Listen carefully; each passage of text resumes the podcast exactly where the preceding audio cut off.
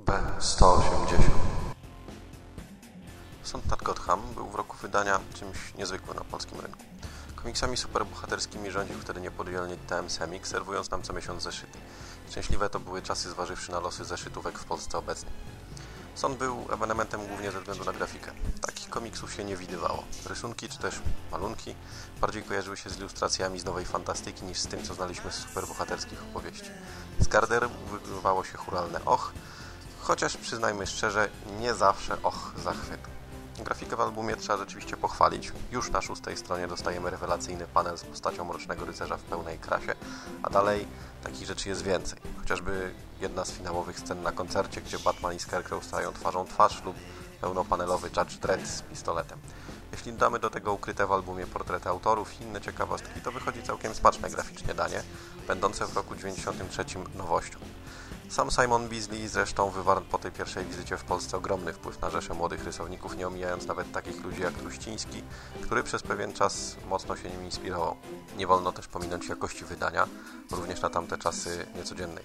Kredowy papier, sztywniejsza okładka, druk, który nie uwłacza zmysłowi estetyki normalnego człowieka. Scenariuszowo historia była już mniej zachwycająca. Robił oczywiście wrażenie nowy bohater, jakim był Dredd, odmienny od obrazu dobrego faceta, do którego przyzwyczaił nas TM.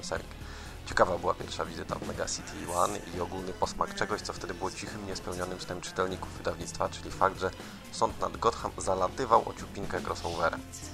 Udane dialogi Granta zasługują na uwagę, chociaż nie dorastają do pięt na przykład tym z ostatniego Czarniana. Jest to przyzwoity kawał dobrze napisanej, ciekawej rąbanki z dobrym, złym i brzydkim. Szczęściem nosił kask, którego nie zdejmował i klasycznym triumfem dobrych facetów w popisowej, spektakularnej scenie finałowej. Sąd byłby świetny jako film akcji. A może nie, bo jak spaprać Dreda na ekranie, to już nam udowodniono.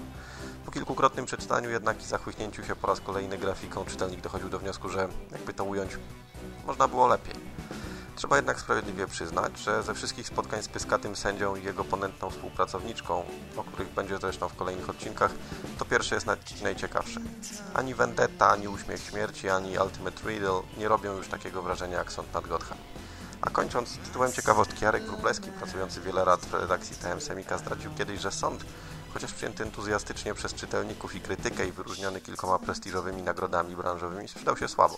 W zasadzie beznadziejnie. Ponoć spora część nakładu poszła zwyczajnie na przemiał.